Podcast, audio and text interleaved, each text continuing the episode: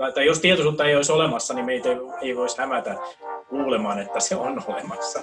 Eli, eli, äh, eli me tiedetään tietoisuudesta paljon varmemmin, kun me itse asiassa tiedetään mistään muusta ulkoisesta. Ja siinä mielessä tietoisuus on kaikkein tutuin asia, mitä meillä meidän elämässä on, koska se on meidän tämä niin kuin olemassaolon, tämmöisen subjektiivisen olemassaolon perusta. Eli kaikki, kaikki, mitä me havaitaan ja tunnetaan, niin, niin se on meidän tietoisuuden sisältö. Moi kaikki katsojat ja kuuntelijat, tervetuloa FutuCastiin. Mun nimi on Jessa Krautio, mun vierellä istuu William von der Paalen, toinen isäntä. Miten menee William? Hyvin menee. Tota, nyt ei tehdä viittauksia, että siitä ollaan takaisin studiossa, paitsi tehtiin just, mutta tota, kiva, kiva tehdä. äsken tuossa vahingossa. Mutta tota, nyt on iso, iso mielenkiintoinen aihe, josta, jota mä oon paljon tässä joululomalla sattumoisin äh, tota, kuunnellut, niin, niin tota, kiva päästä juttelemaan asiantuntijan kanssa ja tästä vähän, vähän oikeasti kysymään niitä kysymyksiä, mitä on noussut. Kyllä, yes. Toivotetaan tervetulleeksi vieras Antti Revonsua. Tervetuloa FutuCastiin, Antti. Kiitos oikein paljon. Oikein mielelläni keskustelen aina näistä mun lempiaiheistani. Niin, haluatko antaa semmoisen lyhyen intron ihmisille? Tämä siis varmaan niin kaikki, jotka on katsonut tätä, kuuntelee tätä jaksoa, niin näkee, että me puhutaan tietoisuudesta tässä, tässä jaksossa.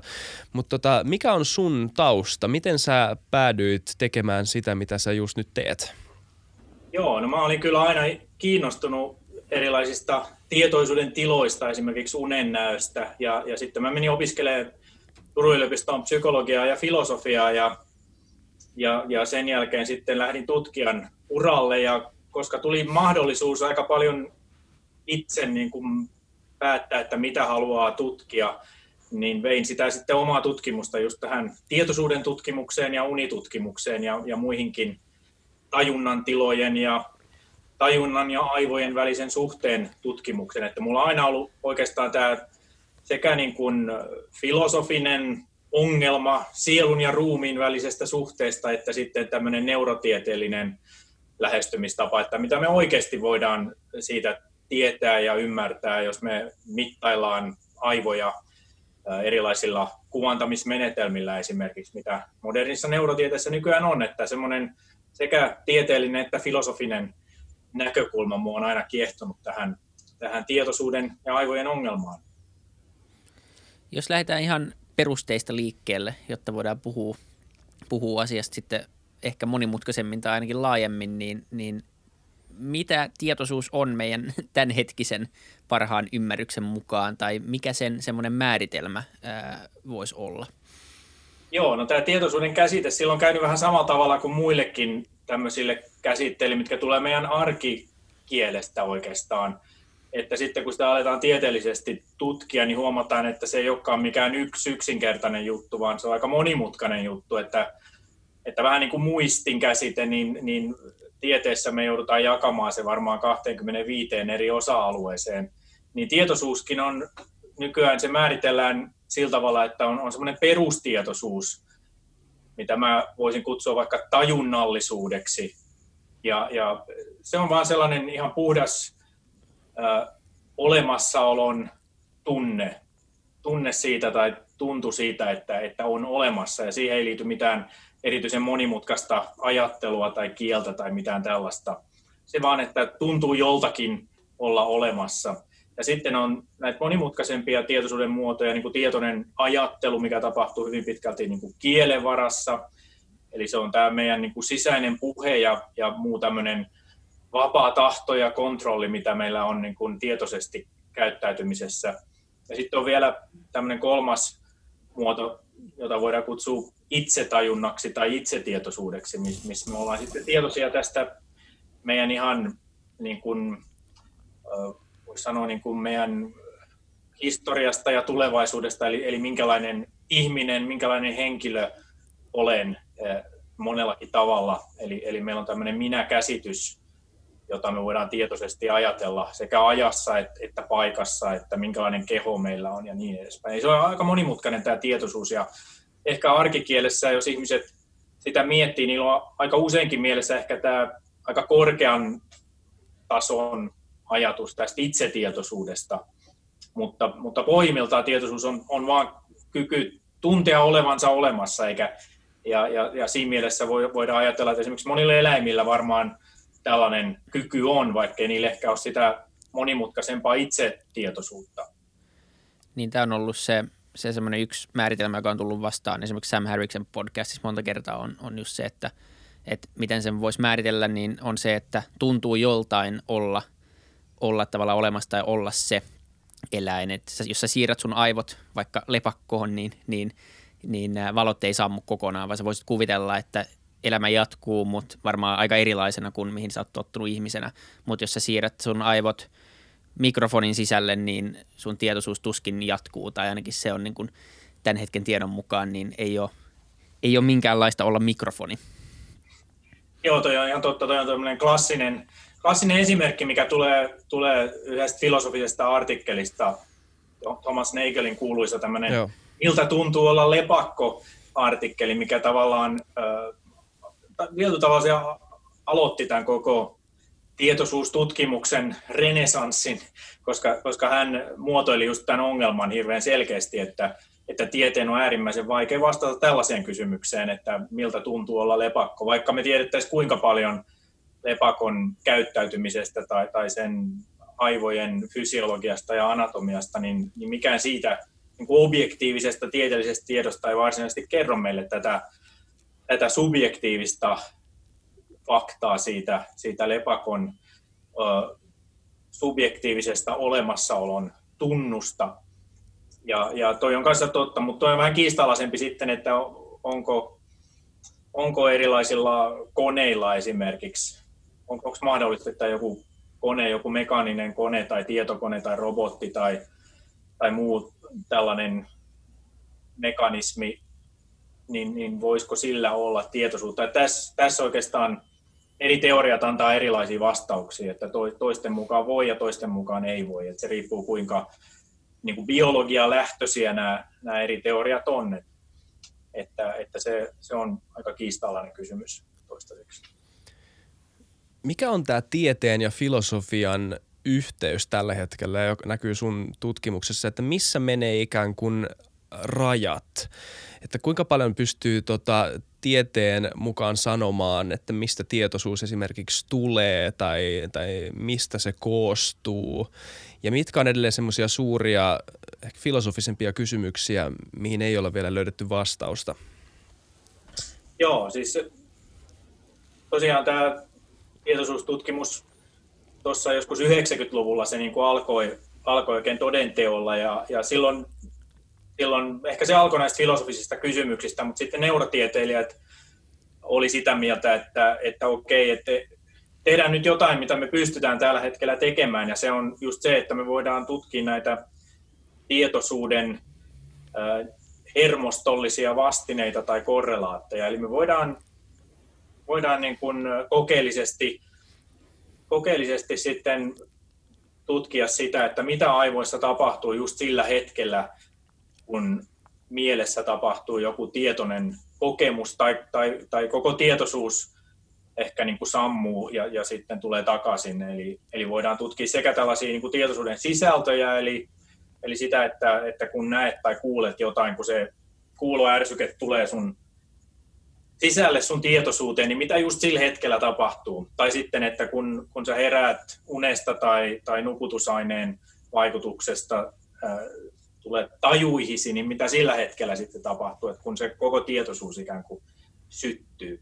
Niin tämän, tämän tyyppisiä kysymyksiä voidaan, ja niitä on tosi paljon tutkittu, että siitä on tullut hirmu iso ää, neurotieteen haara oikeastaan tästä niin tietoisuuden hermostollisten mekanismien tutkimuksesta.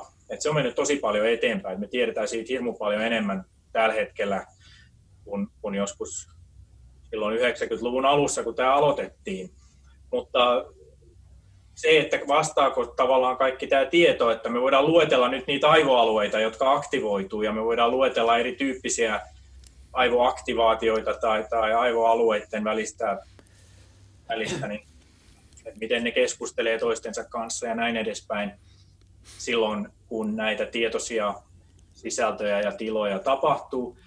Mutta silti se perusfilosofinen ongelma, että että millä ihmeen konstilla aivot muuttaa jotkut tällaiset hermovälittäjäaineiden ja, ja, ja, ja neurohermostollisten impulssien ja, ja sähköisten neurosähköisten ilmiöiden, niin kuin, millä ihmillä ne niin kuin muuntuu tähän, tällaiseksi olemassaolon tunnuksi, niin, niin siinä on se, mitä kutsutaan filosofiassa tämmöiseksi selitykselliseksi kuiluksi, että ne, mikä tahansa, mitä me voidaan niin kuin mitata aivoista, niin ne on kuitenkin puhtaasti sitten fysikaalisia, kemiallisia, biologisia, tavallaan objektiivisia ilmiöitä.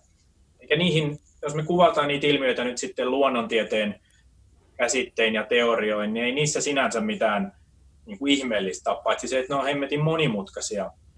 Mutta se, että miksi just näistä ilmiöistä pitäisi syntyä se semmoinen olemassaolon tuntu ja kaikki se, mikä siihen liittyy, eli se, että me nähdään värejä ja, ja koetaan ääniä ja melodioita ja, ja, ja koetaan tunneelämyksiä ja että meille näyttäytyy tämmöinen niin kuin kokonainen havaintomaailma, mikä on tavallaan se, mikä meidän tietoisuus on, että me koetaan aina, että me ollaan aika kuin keskellä tällaista meidän omaa havaintomaailmaa.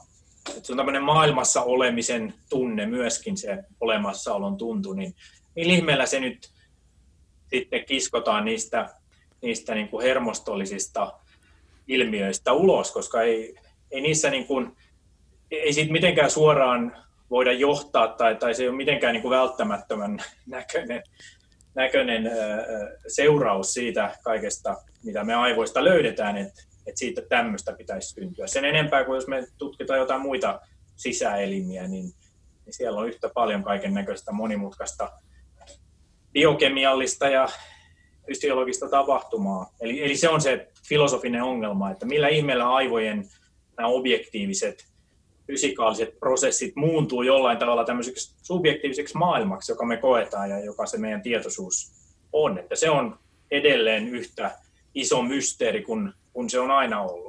Eikö tämän vertauskuvan voi redusoida vieläkin pitemmälle, että, että miten, miten voi olla, että atomit tai partikkelit, jotka, jos me oletetaan, että maailma on tämmöinen materialistinen, monistinen niin kuin paikka, missä on vaan tätä yhdenlaista niin kuin matskua tai höttöä tai miksi sitä haluaa kutsuakaan, niin miten, miten osa siitä materiasta, siitä samasta niin kuin rakennuspalikasta voi organisoida itsensä niin, että tämä yksi osa on tietoinen itsestään jollain tavalla? Ja, ja antaako tämä selitys niin kuin, jotain lisää tähän tai onko tämä vaan, tota, vaan toinen tapa sekoittaa tätä koko pakkaa ja, ja, ja muotoilla se vaan tulee mielenkiintoisesti?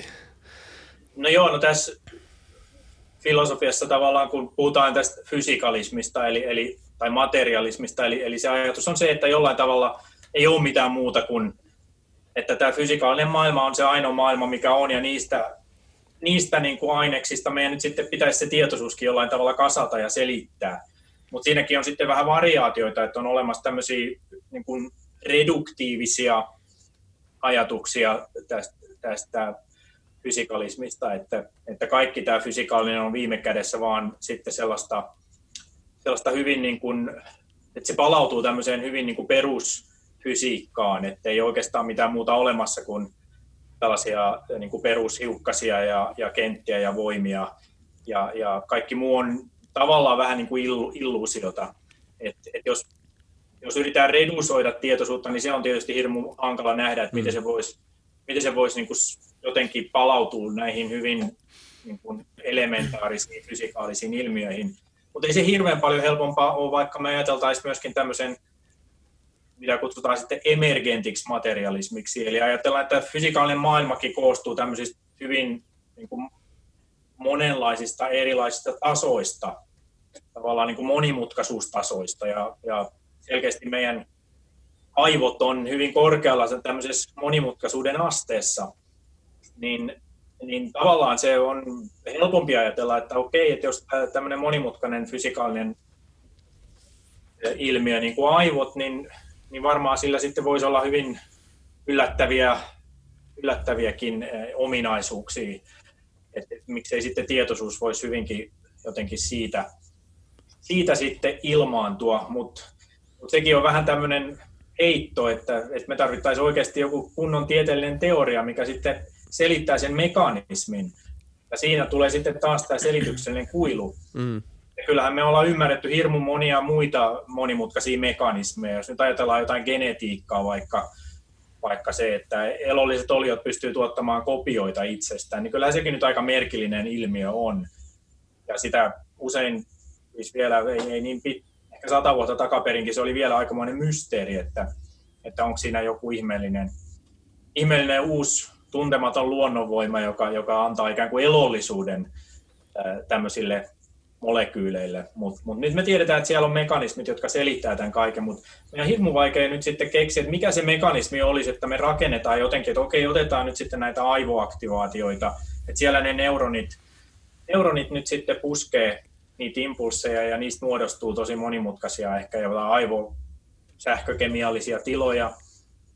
Niin miten me nyt sitten rakennetaan siitä semmoinen mekanismi, joka näyttää meille, että okei, että nyt kun nämä ilmiöt vaan monimutkaistuu ja monimutkaistuu, niin yhtäkkiä me on, meillä onkin tämmöinen subjekti, joka kokee olevansa olemassa, niin ei meillä ole mitään sellaista teoriaa, joka osaisi rakentaa aivosähköisistä tai, tai mistään aivon ilmiöistä semmoisen semmoisen niin kuin aukottoman teorian ja mekanismin, jos, joka näkyisi, että kato nyt, että tosta se niin kuin syntyy. Mm. Ei, ei meillä ole mitään sellaista. Meillä on vaan näitä korrelaatioita, että me tiedetään, että jos aivot on tietyssä tilassa, niin sitten todennäköisesti tietoisuuskin on tietyssä tilassa, mutta et, et mikä se niiden välinen, niin kun, onko niillä joku mekanistinen yhteys vai, vai pitääkö turvautua johonkin tällaiseen, niin kun, niin kuin aikoinaan tietysti oli, oli näitä dualistisia teorioita, mm. että se koko ajunta onkin jotain muuta kuin, kuin niiden, niistä aivojen tiloista Kyllä. rakentuu. Ei, mutta sillekään ei toistaiseksi ihan hirveästi mitään todisteita. Tässä esitetään aika usein tämmöinen äh, filosofinen zombi-argumentti tässä niin kuin samassa yhteydessä jotenkin, että jos sä pystyisit monistaa jomman kumman vaikka meistä tässä nytten identtiseksi, me oltaisiin samannäköinen, sanottaisiin samoja asioita, mitä muutenkin sanottaisiin ja muutenkin käyttäydyttäisiin ihan samalla tavalla. Mutta me oltaisiin kuitenkin vaan atomeja ja partikkeleita, tätä samaa massaa, eikä meillä olisi mitään tietoisuutta, niin, niin tavallaan tulee tämä hard problem nimenomaan, tai tämä selityskuilu siitä, että, että mikä on niin, no mikä on ylipäänsä se, se syy, että, että mä oon tietoinen ja se mun zombikopio ei olisi ja ylipäänsä miten mä voin tietää, että se mun zombikopio ei ole tietoinen ja että mä itse oon, itse oon tietoinen.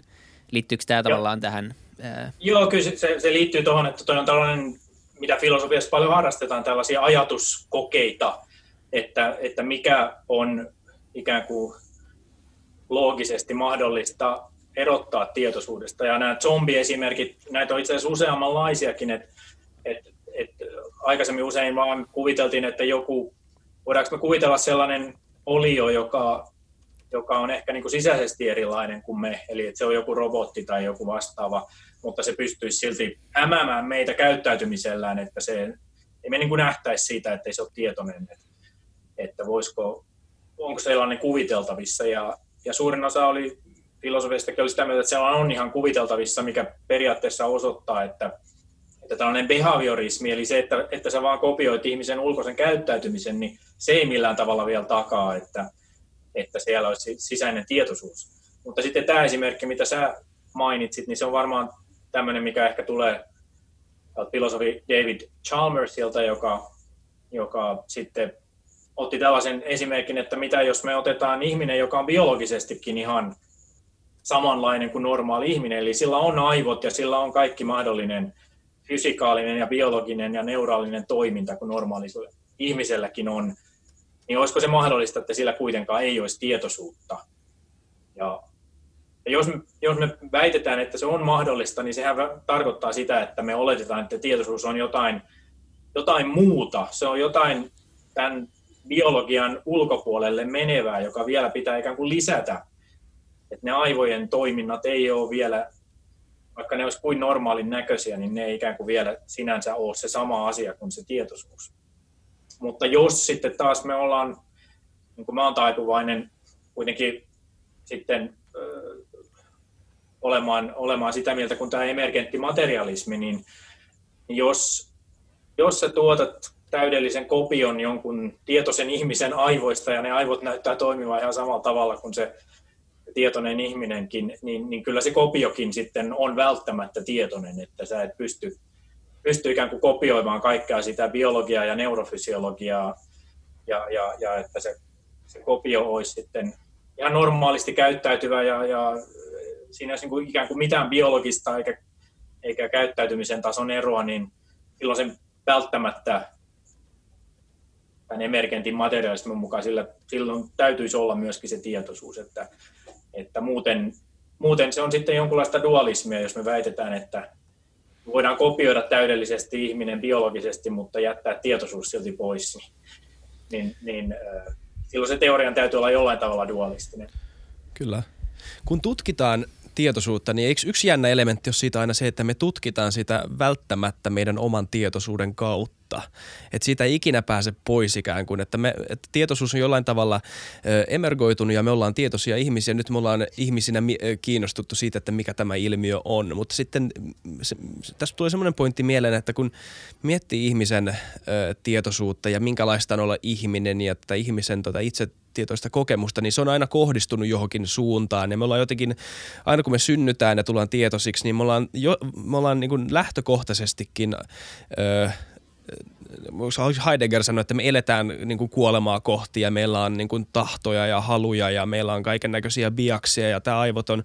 Ja sitten evoluutio on sen jälkeen, tai itse asiassa Heideggeria ennenkin selittänyt, että meillä on, että, että, että jos, jos, jos me nyt oletetaan, että tämä on biologinen ilmiö, niin tämä tietoisuus on kehittynyt siis evoluution mukana, evoluution ehdoin. Ja, ja jos me mietitään sitten, että miten tietoisuus voisi kehittyä evoluution ehdoin, niin siinähän herää heti se kysymys, että onko evoluutio kehittänyt ihmisen tietoisuuden havaitsemaan todellisuuden täysin absoluuttisen totena, niin kuin sen ilmenee NS-tietoisuutemme ulkopuolella, tai, tai mitä, mitä niin kuin lisäelementtejä se evoluution ja niin kuin luonnonvalinnan nämä niin kuin sen, sen muuttujat, mitä, mitä muuta se on koodannut siihen, tota, siihen softwareen, tähän niin kuin tietoisuuden softwareen, väärin.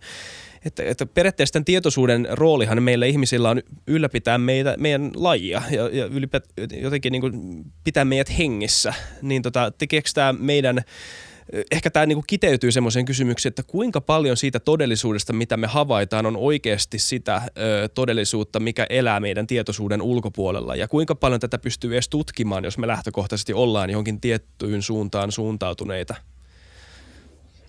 Joo, toi on tietysti, sanoisin, että on ehkä yleisempikin ongelma siitä, että mitkä on niin tieteen, tieteen rajat, mutta tavallaan tietoisuus on tietysti eri, erityisasemassa tässä, mutta, mutta en mä sanoisi, että, että se asettaa tietoisuutta mitenkään huonompaan asemaan tieteen kannalta kuin, kuin, niin kuin muut, muut, mitä, muut ilmiöt, mitä me yritetään tieteellisesti ymmärtää. Ja tietyllä tavalla ehkä jopa, jopa niin kuin parempaan asemaan, koska me voidaan mennä tässä myöskin myöskin äh, tähän filosofi Descartin äh, ajatukseen, mikä on tämä hänen kuuluisa cogito-argumentti, eli, eli, eli, eli ajattelen, siis olen olemassa, mutta itse asiassa se, mitä Descartes tarkoitti tällä cogitolla, niin, niin se sisälsi paitsi tämmöisen niin kuin kielellisen ajattelun, niin itse asiassa myöskin kyvyn havaita ja aistia ja, ja itse asiassa tämän niin kuin meidän kyvyn tietoisesti kokea asioita – ja hän tavallaan osoitti siinä, että, että se on ainoa asia, mistä me voidaan olla absoluuttisen varmoja, että meidän oman, oma tietoisuus ainakin on olemassa, vaikka maailma olisi sitten kuin, vaikka me oltaisiin kuin, niin kuin elettäisiin jossain Matrixissa tai, tai niin kuin Descartin esimerkki oli tämmöinen äh, ilkeä demoni, joka hämää häntä koko ajan uskomaan kaiken näköistä, mikä ei ole totta, niin, niin mutta koska Elä, Jumala on hyvä, niin tämä voi, on valetta lähtökohtaisesti. Eikö se ollut Descartin argumentti sitten? Joo, näin, no se oli tietysti, mutta, mutta siitä riippumatta, että kuin väärässä me ollaan ikään kuin tämän ulkoisen maailman suhteen, niin me ei voida koskaan olla väärässä sen suhteen, että me, me, meillä on tietoisuus. Mm. Että, että me, tarvi, me ei voida ikään kuin, silloin kun tietoisuus on olemassa, niin, niin me ei voida olla tai jos tietoisuutta ei olisi olemassa, niin meitä ei, ei voisi hämätä luulemaan, että se on olemassa. Eli, eli, äh, eli me tiedetään tietoisuudesta paljon varmemmin, kun me itse asiassa tiedetään mistään muusta ulkoisesta. Ja siinä mielessä tietoisuus on kaikkein tutuin asia, mitä meillä meidän elämässä on, koska se on meidän tämä niin kuin olemassaolon, tämmöisen subjektiivisen olemassaolon perusta. Eli kaikki, kaikki, mitä me havaitaan ja tunnetaan, niin, niin se on meidän tietoisuuden sisältöjä miten me koetaan meidän kehomme tai nähdään värejä tai, tai koetaan tunteita tai, tai mitä tahansa. Eli siinä mielessä tietoisuuden ilmiöt on meillä paljon tutumpia kuin mitkään fysiikan tai kemian ilmiöt. Et, et, et niiden suhteenhan meidän pitää tehdä sitten tosi niin kuin vaikeaa tieteellistä työtä, että me, me jollain tavalla saadaan selville, että mitä itse asiassa on, on tuolla fysikaalisessa maailmassa sitten just sen tietoisuuden takana ikään kuin sellaista, mitä me ei voida suoraan kokea. Mutta se sitten just, että miten nämä kaksi maailmaa niin kuin saadaan sovitettua yhteen, että, että onko siellä joku sellainen rajapinta, jossa me ymmärretään, että miten tämä subjektiivinen tietoisuus voisi, voisi ikään kuin, miten se objektiivinen, fysikaalinen ja, ja, ja biologinen maailma voisi tuottaa tämän subjektiivisen maailman, niin, niin voidaanko me ymmärtää sellaista rajapintaa. Mutta joka tapauksessa me tiedetään tietoisuudesta tavallaan niin kuin enemmän ja varmemmin kuin mitä me tiedetään mistään muusta asiasta. Et se, se tuo semmoisen jotenkin kanssa mielenkiintoisen lisämausteen tähän tietoisuuden tieteeseen ja filosofiaan, koska nyt meillä on ollut sitten varsinkin, varsinkin tuossa niin viime vuosisadalla oli niin paljon sellaisia teorioita psykologiassa esimerkiksi ja filosofiassakin, tällaisia behavioristisia tai sen mm. henkisiä teorioita, missä tavallaan väitettiin, että tietoisuutta ei ole olemassa tai, tai, tai sitä ei ainakaan niin kuin tarvitse niin kuin tieteessä ottaa millään tavalla huomioon, niin, niin ne, ne on tavallaan tuomittu epäonnistumaan sellaiset kaikki teoriat, koska niiden pitäisi jollain tavalla sitten osoittaa, että tämä Descartin Cogito-argumentti on väärässä, että, että tietoisuutta ei olekaan olemassa missään todellisessa, todellisessa mielessä. Että, että itse ainakin pidän tätä Descartin argumentteja, näin itse asiassa monet tietoisuustutkijat, siis, siis tieteilijätkin, eikä pelkästään filosofit nykyään, ottaa sen suurin piirtein lähtökohdaksi, että, että se on itsestään selvää, että tietoisuus on todellinen ilmiö, ja, ja se on hyvin keskeinen tietysti meille, meidän elämässä. Ja jos meillä on, on sellaista neurotiedettä ja psykologiaa, mikä ei siitä mitään pysty sanomaan tai sitä selittämään, niin, niin silloin se ongelma on siinä tieteessä eikä, eikä siinä, että tietoisuus sattuu olemaan olemassa. Et, et kyllä tieteen pitää tutkia kaikkea, mitä todellisuudesta löytyy, vaikka se sitten olisikin tällaisia hyvin kummallisia subjektiivisia olemassaolon tiloja, mistä meidän tietoisuus koostuu. Mitä se tulee vaatimaan, että me pystytään rakentamaan joku tietoisuuden teoria? Vai luulet sä, että me päästään siihen missään vaiheessa? No mä oon itse rakennellut sellaista kanssa vähän niin kuin ajatuskoetta joissakin mun kirjoituksissani, että, että, että jos tämä tällainen emergentti materialismi nyt pitää paikkansa, eli että, että tietoisuus olisi tällainen hyvin monimutkainen ja hyvin niin kuin korkean tason ilmiö meidän aivoissa, niin, niin se, miksi se on niin vaikea selittää ja itse asiassa tällä hetkellä ikään kuin mahdoton havaita, että ei me millään aivojen kuvantamismenetelmällä kenenkään päästä nähdä sitä, että mitä se ihminen kokee. Me nähdään vain jotain hermo, aktiviteettia tai, tai verenvirtailua tai metabolisia muutoksia aivoissa. Että jos meidän tällainen kuvantamisteknologia kehittyisi niin, että me oikeasti pystyttäisiin näkemään kaikki se, mitä aivoissa niin kuin fysikaalisesti tapahtuu ja, ja äärimmäisen niin kuin nopealla, siis tämmöisellä aikaresoluutiolla ja paikkaresoluutiolla, että meillä olisi ikään kuin täydellinen kuva siitä kaikesta fysikaalisesta tapahtumista, mitä siellä aivojen sisällä tapahtuu, niin, niin silloin meidän pitäisi pystyä ikään kuin näkemään tai mittaamaan tai kuvantamaan se, myöskin se, mitä sen ihmisen tietoisuuden sisällä kullakin hetkellä tapahtuu. Että, että jos teknologia ja tämmöinen aivokuvantamisteknologia vaan kehittyy, niin, niin mikäli tietoisuus nyt siellä aivoissa jossain mielessä on, niin pakko se sieltä on myöskin löytyä sitten, kun meillä on sellaiset välineet, jotka, jotka oikeasti näkee ihan kaiken fysikaalisen tapahtumisen, mitä, mitä siellä tapahtuu. Tämä tilanne on vähän samanlainen kuin 1800-luvulla, milloin oli vaan tällaisia valomikroskooppeja ja biologit yritti katsoa sitten hirveästi niillä, että, että no mitä siellä solujen sisällä tapahtuu ja ei, ei niitä tietenkään pystynyt mitään DNA-molekyylejä näkemään, eikä, eikä moni muitakin, muitakaan tämmöisiä hirmuisen pieniä ilmiöitä, niin, niin silloin oli aika paljon arvotus, että miten solut pystyy tekemään monenlaisia juttuja, mitä ne, mitä ne sitten tekee. Niin vähän samalla tavalla me, meidän niin kuin aivokuvantamismenetelmät on kuitenkin tosi karkeita tällä hetkellä verrattuna siihen aivojen monimutkaisuuden asteeseen. Me ei nähdä läheskään kaikkea, mitä siellä on. Niin, niin mun veikkaukseni on, että, että, että kun me saadaan, kun, kun tämä teknologia kehittyy niin, että me todella nähdään kaikki se, mitä aivoissa tapahtuu, niin, niin sitten me pystytään siitä datasta ikään kuin simuloimaan myöskin se, että mitä ihmisen tietoisuudessa tapahtuu. Että se data sisältää, sisältää myöskin sen tiedon niin, että, että mutta se tieto on tietysti hirmu, hirmu monimutkaista ja, ja mun veikkaus, että me pystytään sitä katsomaan ainoastaan sillä tavalla, että me ikään kuin simuloidaan se vähän niin kuin virtuaalitodellisuutena, että voit astua, astua ikään kuin toisen ihmisen aivoista mitattuun tietoisuuteen astumalla tavallaan ikään kuin virtuaalitodellisuuden todellisuuteen, mikä näyttää sulle, että mitä se ihminen kokee tai mitä se koki sillä hetkellä, kun sen aivot mitattiin. Tämä on mielenkiintoinen, koska periaatteessa tuossa on ihan niin kuin suorakin oletus on se, että tässä on, tämä ongelma on pikemminkin teknologinen. Niinhän se varmasti pitkälti onkin, ainakin mitä tulee aivomittaamiseen ja tämmöiseen. Mutta tuossa herää kuitenkin se kysymys, että jos me, jos me kykenettäisiin simuloimaan öö, tai se on se ongelma siitä kvaaliasta, että minkälainen oikeasti on olla subjektiivisesti lepakko esimerkiksi, tai mitä ikinä me halutaankaan simuloida, niin, niin minkälainen se simulaatio siitä olisi? Että olisiko se simulaatio siitä, siitä datasta semmoinen, että, niin, että sä hyppäät ikään kuin tämän, tämän simuloidun tietoisuuden sisään, ö, ikään kuin sä olisit se subjektiivinen ö, tietoinen ö, tietoisuuden niin kuin jollain tavalla omaava ö, yksilö.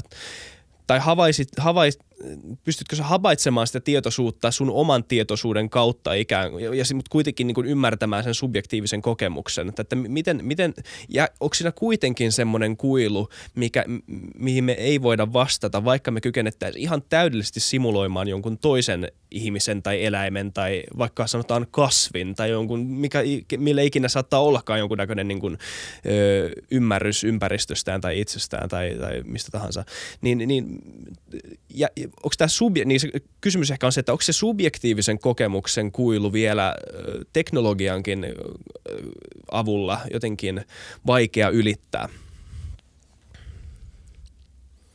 Kyllä siinä varmaan tietysti siis tuskin se, että mikään täydellinen, täydellinen se ei voisi olla se, se menetelmä, mutta ei mikään tieteellinen menetelmä. Niin.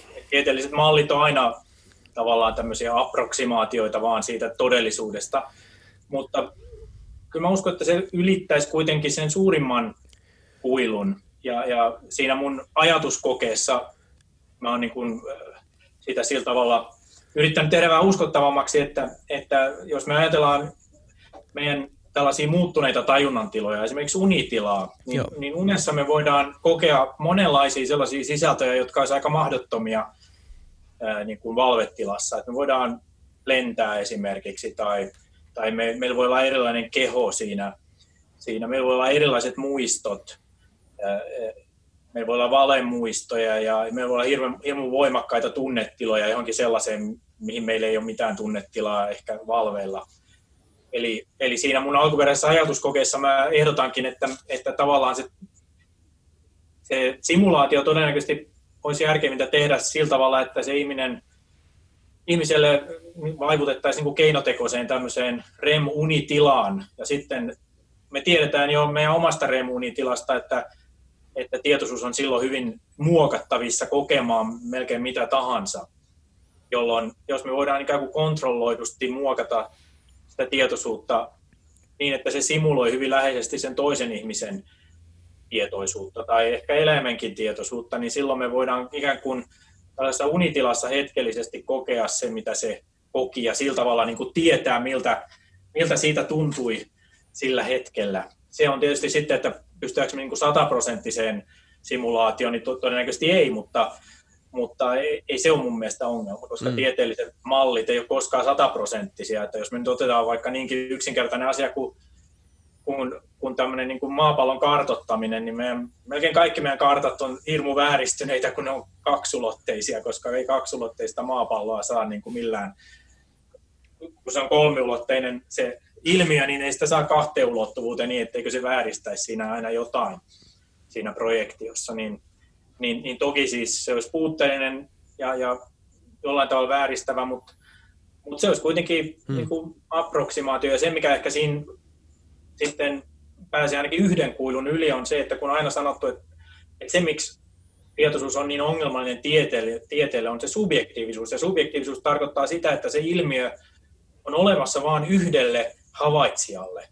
Että sä et voi millään sun omaa tietoista tilaa niin kuin näyttää kenellekään muulle, että sä voi kutsua ketään muuta sinne, että hei, et, et mä näen aina niin jänniä unia, että tuuppa vierailemaan mun unimaailmaan en syönä, niin mä näytän sulle. Et sä voi koskaan näyttää mitään näitä subjektiivisia tiloja kenellekään. Ja vaikka sä kuin läheisessä suhteessa johonkin toiseen ihmiseen, niin ei teidän tietoisuudet voi kuitenkaan niin kuin sulautua, sulautua toisiin. Että aina, että se on tämmöinen eksistentiaalinen ikään kuin yksinäisyys, missä jokainen tietoisuus jotenkin on olemassa.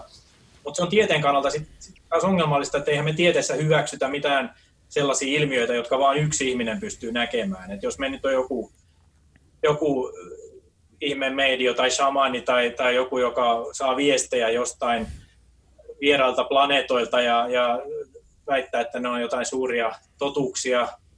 En tiedä, se onkin, mutta jos, jos tämä on ainoa ihminen, joka niitä saa, niin eihän kukaan ota sitä niin kuin tieteellisesti vakavasti. Että ei se, ole, se ei ole niin kuin tieteellisesti hyväksyttävä keino yksinkertaisesti. Niin, niin tietoisuus on tietysti tässä mielessä aina ollut ongelmallinen, että että miten me voidaan koskaan ottaa se ilmiö vakavasti, kun sitä ei voida havainnoida ikään kuin objektiivisesti, vaan me ollaan, me ollaan niin kuin siitä riippuvaisia, että minkälaisia tarinoita ihmiset kertoo omista tietoisuuden kokemuksistaan. Mutta tällä tavalla, jos me voitaisiin jakaa se ja simuloida sitä, niin silloinhan se tulisi yhtä havaittavaksi kuin vaikka joku, jos nyt taivaalle ilmestyy joku supernova, niin eri tähtitieteilijät voi suunnata kaikki oman kaukoputkensa siihen ja, ja todentaa sen, että siellähän se tosiaan on, mutta nyt, nyt sitten myöskin eri neurotieteilijät voi, voi simuloida sitä samaa tietoisuutta omassa tietoisuudessaan ja sitten, sitten kokoontua ja päättää, että joo, tältä se nyt sitten tuntuu olla se lepakko.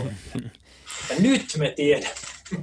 Hei. On, tästä voi tietysti sitten vielä kysyä, että no mutta jos ne kaikki kokikin jotain erilaista. Niin, niin, niin niinpä, nimenomaan. Mutta jos niiden aivot oli samassa tilassa, niin silloin periaatteessa niiden pitäisi tuottaa sitten se sama Kyllä. kokemus.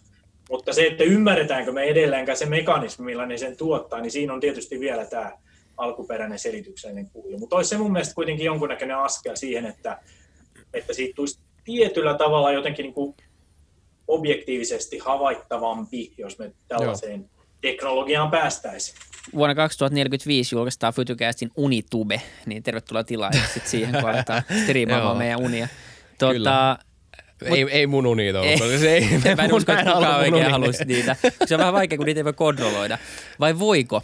Tämä on, tämä on nyt se, se niin kuin tavallaan, jos vähän unimyytin murtamista harrastetaan tässä, niin, niin tota, nyt on pyörinyt netissä jo monta vuotta tämmöiset lucid dreaming, mä en tiedä mikä se on tota, suomeksi, se, se vastaava termi. Se on valveuni. Siellä on sel, sel, selvä uni ja selkouni. Oh. Just niin. On, on sellaiset ehkä perinteisimmät suomenkieliset Joo. termit, lucid dreaming. Mutta siinä nyt puhutaan siitä, että periaatteessa pystyisi pääsemään unissa semmoiseen tilaan, että ymmärtää, että se on uni, jonka jälkeen jos treenaa, niin pystyisi sitten periaatteessa kontrolloimaan omaa unta ja tekemään vähän niin kuin mitä haluaa. Ää, kuinka todistettu tämä on ja onko tämä niin kuin mahdollista? Joo, se on, se on ihan, niin se on ihan unitutkimuksessa ää, niin kuin vakavasti otettu ja otettava ilmiö, mutta se on, se on totta, että se, se oli myöskin tällainen ilmiö, mitä oli hirmu vaikea niin kuin todistaa sen, sen olemassaolo, mutta, mutta siinä tapahtui käänne jo 80-luvulla. Tällainen Stephen LaBerge oli, oli oli tämmöinen pioneeri, joka, hänellä oli paljon näitä, näitä selväunia ja, ja hän halusi niin todistaa, että ne on objektiivisesti tapahtuu, koska siihen aikaan unitutkijat oli sitä mieltä, että ne on tämmöisiä niin sanottuja mikroheräämisiä, eli, eli sä niin hetkeksi sun aivot tavallaan herää ja silloin sä ajattelet olevas siinä unessa ja sitten sä vaihut takaisin uneen, mutta et sä et voi niin kuin yhtä aikaa olla sekä unessa että, että tavallaan niin kuin valveilla niin kuin tämä tila jotenkin edellyttäisi. Mutta tämä Steven LaBerge kehitti semmoisen menetelmän, että hän opetteli liikuttamaan silmiään tietyllä tavoilla, joilla hän pystyi ikään kuin morsettamaan tai, tai niin kuin koodaamaan tällaisia viestejä. Ja silmän liikkeitä pystytään mittaamaan objektiivisesti unen aikana, ja silmät liikkuu, ja ne on niin kuin myöskin ne on lähes ainoat lihakset, jotka, jotka on toimintakykyisiä remunen aikana. Muutenhan me ollaan tämmöisessä halvaantuneessa tilassa, että meidän kroppa ei, ei niin kuin liiku mihinkään. Niin hän pystyi osoittamaan, hän antoi niin kuin signaaleja, että nyt olen selkounitilassa ja, ja siihen oli sovittu tietty, tietyt silmänliikkeet. Ja sitten hän myöskin teki siellä erilaisia empauksia sitten. Ja, ja tätä, tällä tavalla on, niitä on sitten myöhemminkin tutkittu paljon. Ja nyt 2010-luvulla oli useampikin tutkimus, jotka sitten käytti vähän niin nykyaikaisempia aivokuvantamismenetelmiä ja, ja se on nyt osoitettu, mikä tavallaan oli hyvin ennustettavaa, että, että normaalissa remunitilassa nämä etuotsalohkon alueet on, on tämmöisessä alentuneen aktivaation tilassa ja ne just vastaa tämmöisestä niin kuin, niin kuin korkean tason tietoisesta kontrollista ja kriittisestä ajattelusta ja, ja, ja tämmöisestä tarkkaavaisuuden tahdonalaisesta suuntaamisesta, niin, niin että ne aktivoituu just silloin tässä selväunitilassa niin, että, että tällaiset, me saadaan ikään kuin tämmöiset valvetilalle tyypilliset, vähän niin kuin just tämän korkeamman tason tietoisuuden työkalut käyttöömme, että me voidaan tark, niin kuin tarkkailla ympäristöä tahdonalaisesti ja voidaan muistaa, meidän muisti on niin kuin käytössä, että me muistetaan, että hei mä yritinkin päästä tähän selväunitilaan ja, ja, ja silloin voi sitten tosiaan myöskin tehdä sitten jotain, mitä on päättänyt, päättänyt tehdä, eli tutkia sitä unimaailmaa tai lennellä siellä tai, tai tehdä eli se kokeita. Tästä, tästä on itse asiassa aika mainioitakin tutkimuksia tehty, eli, eli parissa tutkimuksessa tällaisille hyville, hyville koehenkilöille, jotka näkee näitä usein ja on treenannut itsensä hyvin, niin annettiin sellaisia tehtäviä, että niiden kuuluu haastatella näitä muita uni-ihmisiä siellä ja antaa niille erilaisia tämmöisiä pieniä tehtäviä. Ja esimerkiksi niin kuin ihan kuin psykologisia testejä, että kysellä niitä erilaisia asioita. Ja niissäkin oli aika jänniä juttuja. Että ne oli mate- matematiikassa todella huonoja, mutta, mutta sitten tämmöisissä sana-assosiaatioissa ne pystyi tuottamaan sellaisia sanoja, eli mikä sana sulle tulee ekaksi mieleen, niin niin ne tuotti semmoisia sanoja, että ei sillä unen näkijällä ollut mitään hajua, mikä sana sieltä niin kuin tulee. Eli että ne muut uni-ihmiset ei ole niin kuin meidän minkälaisessa kontrollissa. Ne on todella tämmöisiä simulaatioita, ihan niin kuin jossain tietokonepelissä, tämmöisiä avatareja, että ne oh. niin kuin itsenäisesti touhuaa siellä. Ja, ja sitten hyvin usein myöskin, ja tämä on myöskin mun kokemus, mä joskus aikoinaan kanssa treenasin näitä, näitä selväunia ja kokeilin siellä sitten, että mitä, mitä kaikkea voi tehdä, niin kun, kun näitä, näille muille ihmisille niin kuin sanoo, että, että hei, että tämä on nyt vaan unta ja te, te olette vaan, niin ei teitä ole oikeasti edes olemassa, että te, te olette niin kuin vaan mun unessa, niin ne katsoo sua niin kuin jotain seonnutta suurin piirtein. että, että ei ne koskaan usko sitä. Päinvastoin ne ikään kuin yrittää vakuuttaa tai jotenkin viedä huomion pois siitä, että se on, se on jotenkin niin kuin jännä juttu, että, että se uni ikään kuin vastustaa sitä selväunitilaa, että se on selvästi tämmöinen tila, missä mihin on hyvin vaikea päästä, sitä on vaikea ylläpitää ja sitten se uni yrittää viedä sen huomion johonkin muuhun niin, että se unohtuu kanssa tosi helposti, vaikka siihen pääsisikin, niin sitten siinä unessa alkaa tapahtua jotain ja sitten sen taas ottaa niin kuin täytenä totena eikä, eikä enää muista, että se on selvä Tosiaan sitä on, sitä on tutkittu. Todella jännä. Mm. Simulaatioteoria on aika paljonkin. Et, että se on ihan tunnustettu ilmiö sen jälkeen, kun se pystyttiin näin niin kuin objektiivisesti kanssa todentamaan ja, ja ihmiset pystyy ikään kuin kommunikoimaan sen, että koska ne on siinä tilassa. Mutta sitä on vaan vaikea tutkia, koska se on vaikea taito ja niitä on vaikea löytää niitä, jotka on todella hyviä siinä. Ja, ja se on vähän liian kallista tutkimusta, jossa raahat ihmisiä näihin aivokuvantamislaboratorioihin ja, ja sitten oot siellä koko yön yhden ihmisen kanssa eikä se onnistukaan pääsemään siihen tilaan, niin, niin, niin niitä on tosi vaikea, vaikea niin kuin tehdä. Sitten oli yksi sellainen tutkimus myöskin, missä stimuloitiin tätä aivojen etuotsalohkoa, eli yritettiin aktivoida sitä remunen aikana ja se osoittautui myös tehokkaaksi, eli, eli ne, joiden, jotka oli saanut tätä stimulaatiota, niin, niin ne raportoi paljon enemmän tällaista niin selvä unen omaista unennäköä, eli että ne tuli paljon helpommin tietoiseksi siitä. Eli, eli tavallaan no, se oli ihan loogista myöskin, koska ne aivoalueet on sitten jotenkin todella passiivisia, niin sitten kun niitä aktivoidaan ulkoapäin, niin, niin tulee myöskin helpommaksi päästä siihen selväunitilaan. Muistatko näistä sun omista selväunista sen, että kuinka johdonmukaisesti nämä unessa olijat, nämä henkilöt nämä, tai nämä figuurit, jotka sun uni oli simuloinut, että miten ne käyttäytyy? Että minkälaista oli kommunikoida niiden kanssa? Ja tuntuuko se ihan siltä, kun kommunikoisi jonkun ns. oikein ihmisen kanssa oikeassa elämässä? Kyllä, se niin kuin suurimmaksi osaksi. Ja, ja tietysti se, usein ne ihmiset on jotain, keitä sä tunnet oikeasta elämästä. Että sä niin kuin ilman muuta niin kuin ajattelet, että nyt sä oot sen ja sen ihmisen kanssa tässä. Ja sitten se vaan, tai, tai se onkin itse asiassa hyvin, niin kuin, muista, että joissakin selvä on, niin se on usein tämmöisiä loogisia ristiriitoja, vaikka sä niin tiedät, että se on unta, niin usein sitten kun mä ajattelin, että no, viittiinkö mä sanoa sitä noille, että no, niitä, niitä ei ole oikeasti olemassa, että ehkä ne loukkaantuu tai ei ne niin kuin tykkää siitä tiedosta tai jotain tällaista, niin semmoista ihmeellistä loogista ristiriitaa, että sitten kuitenkin jotenkin tavallaan ajattelee, että ne onkin oikeasti olemassa, vaikka ne ole. Et, et, tota noin. Onko se totta, äh, niin tähän väliin vaan se, että mä oon kuullut joskus semmoisen väitteen, että sä voit nähdä unta vain semmoisista ihmisistä, ketä sä oot nähnyt oikeasti.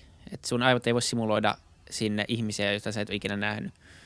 No se ei todennäköisesti pidä paikkaansa. Että meillä on, mä itse asiassa joo, yhdessä vaiheessa, ja nytkin me tutkitaan, tutkitaan nimenomaan näitä uni-ihmisiä meidän näissä unitutkimuksissa, niin suurin piirtein se on suurin piirtein niin kuin 50-50, että puolet on sellaisia tunnistettavia hahmoja, joko niin kuin hyviäkin, yleensä niin kuin aika läheisiä tuttuja, tai sitten ainakin sellaisia, että me tunnistetaan ne jollain yleisellä tasolla niin kuin joksikin tietyksi tavallaan niin kuin rooli, roolihahmoiksi, eli, eli että joku on joku poliisi tai, tai sotilas tai joku tällainen näin, vaikka me tunnistettaisiin muuten. Mutta kyllä siellä sitten on tosi paljon sitäkin porukkaa, jotka on vaan niin kuin tuntemattomia ihmisiä ja tietysti nyt sitten on hyvin, hyvin vaikea sanoa, että onko niiden kasvot esimerkiksi joidenkin tun, tuntemattomien ihmisten kasvoja, jotka on tullut meitä vastaan mm. kadulla joskus, vai, vai onko ne meidän aivojen simulaatioita. Et, et sitä on, on vaikea sanoa, mutta kyllä, kyllä mä väittäisin, että aivot on ihan kykeneviä simuloimaan niin kuin täysin uusia vaikka kasvoja, koska se on täysin kykeneviä simuloimaan myöskin täysin uusia niin kuin ympäristöjä ja, ja, ja maisemia ja esineitä, mitä ei ole koskaan nähnyt missään. Ja joskus ne on niin kuin todella hienon näköisiä, että oikein taide, taideteoksia, niin, niin tota noin, kyllä mä, mä uskon, että aivot pystyy myöskin kasvoja simuloimaan tai, tai muokkaamaan niin kuin niitä sellaisiksi, että ei ne ole itse mitään, mitä me oltaisiin koskaan nähty. Tässä on, tämä on toinen mielenkiintoinen elementti tietoisuudesta ja se on muisti. Ja se on just tämä, tai toi tuli nimenomaan mieleen, että mistä ei voi tietää, että nämä uni-ihmiset olisi esimerkiksi joku ihminen, jota on istunut ja katsonut bussissa muutaman sekunnin. Ja vaan sille ihan ei mistään niinku tietystä syystä, vaan niinku katsoo nyt niinku jotenkin kohdannut ja onpa sille, tossa on tommonen, tossa on tommonen mies ja sitten se katsoo hetken ja sitten unohtaa sen niinku tietoisesti heti seuraavalla sekunnilla, mutta että sitten kysymys siitä, että jääkö se kuva jonnekin vaikka me ei muisteta sitä. Että onko tästä tehty paljon tutkimusta, että kuinka paljon alitajuntaan oikeasti jää? Musta tuntuu, että alitajunta on vähän semmoinen niin tietoisuuden ala, mi- mis, mihin saa helposti sekoitettua ka- kaikkea huuhaata, koska sitä on helppo, siihen on helppo selittää. Mutta mitä on oikeasti niin tutkittu alitajunnasta, että mitä sinne jää? No tämä koko alitajunnan käsite on nyt vähän kanssa semmoinen niin. hämärä niin kuin tieteellisestä kannalta, mutta jos me puhutaan nyt vaikka muistista, mm. siis tavallaan kaikki se aines, mikä ei ole tällä hetkellä meidän tietoisuudessa, niin jos meillä siitä on jotain informaatiota, niin, niin se on tämmöisessä ei-tietoisessa tilassa meidän muistissa. Ja vaikka esimerkiksi kasvomuistia on kyllä todella paljon tutkittu ja, ja siihen on olemassa tämmöisiä standardoituja tutkimusmenetelmiä, missä ihmiset niin kuin kattelee ensin tuntemattomien kasvoja ja, ja sitten saa myöhemmin sekä tuttujen että tuntemattomien, tai siis aiemmin nähtyjä ja ei nähtyjä kasvoja, että me voidaan kyllä katsoa, että minkälaisella prosentilla ihmiset muistaa nähneensä jotkut kasvot aikaisemmin, ja siinä on aika paljon yksilöiden välisiä eroja, että jotkut on aivan supermuistajia, muistaa tuhansia ja tuhansia kasvoja, vaikka ne on vaan kerran nähnyt ne, ja toiset on taas hirmu huonoja niitä muistamaan, että siinä on paljon yksilöiden välisiä eroja, mutta mut tosiaan kyllä meillä siis tietysti on paljon kasvoja ihan siellä muistissa. Ja, ja, ja useinhan meille tulee tämä tällainen tunne, kun me jossain kävellään, niin, niin yhtäkkiä tulee sellainen tuttuuden tunne, että hei mä oon nähnyt ton tyypin jossain, mutta ei ole silti sen tarkempaa tietoa, että missä, eikä ehkä ihan varmaan edes ole, että muistuttaako se vaan jotain, ketä mä oon joskus nähnyt.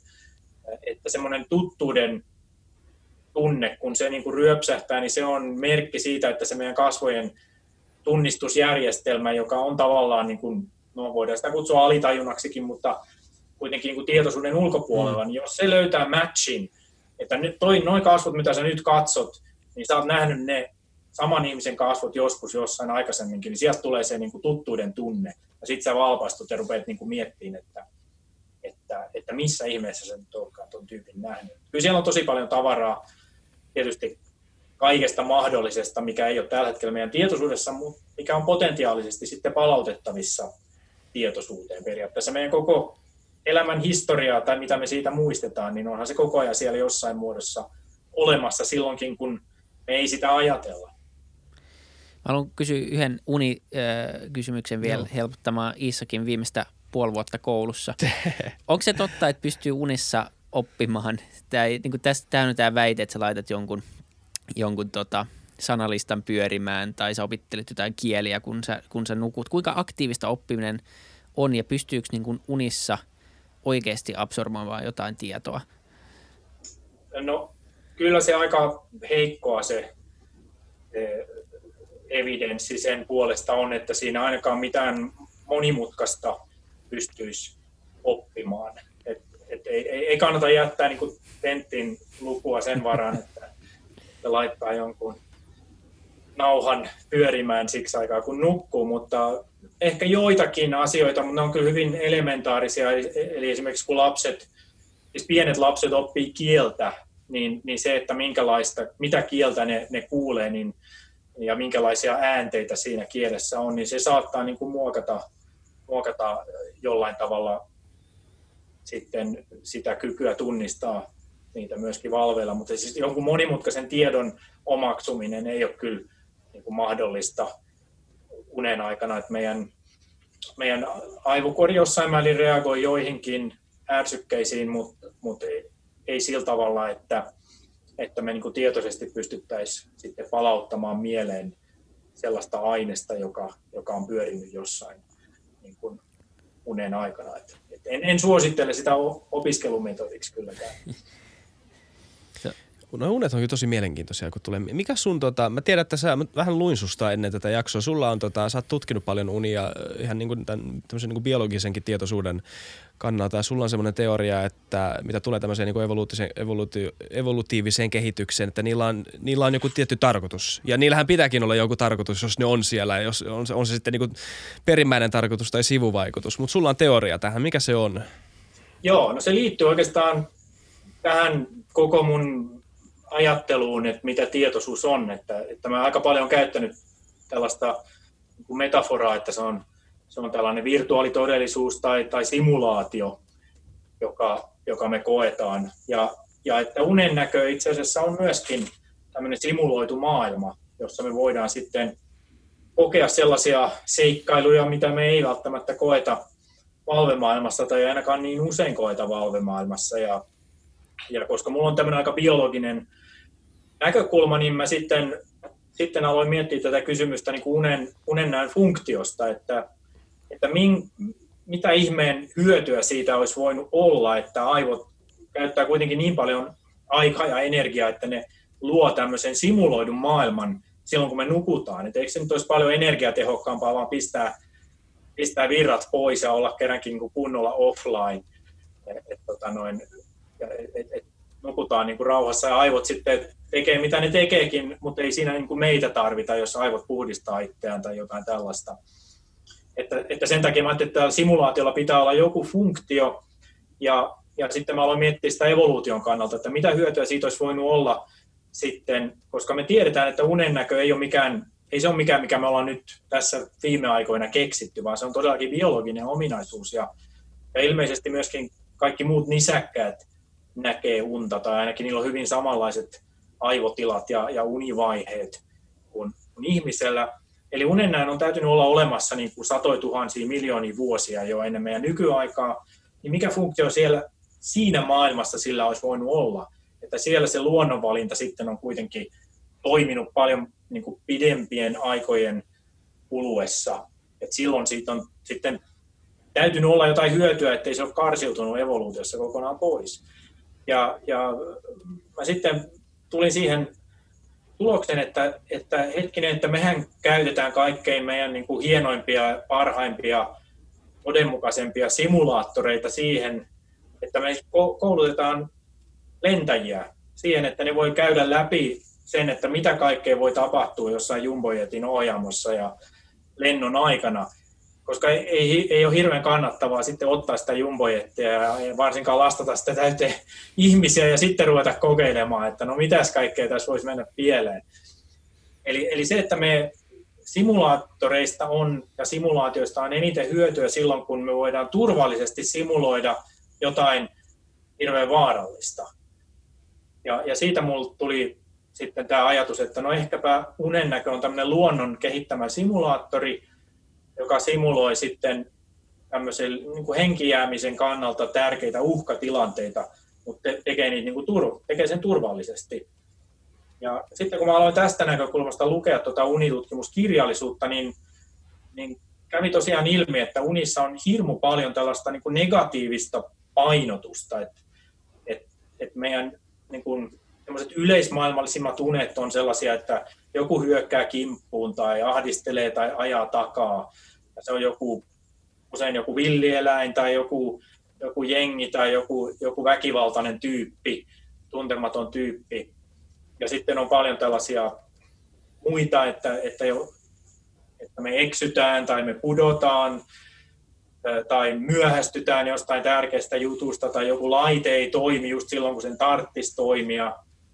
Me menetetään meidän tai, tai kadotetaan meidän lompakkoja, kännykkä ja reppu ja, ja auto ei toimi ja, ja hissi ei toimi. Ja, siis et, et tällaiset unet on hirmuisen yleismaailmallisia ja, ja yleisiä. Ja sitten tietysti on osa ihmisistä, jotka kärsii pahoista painajaisunista, mitkä on tietysti, niissä on aina joku tosi hengenvaarallinen uhka tai muista pahoista unista.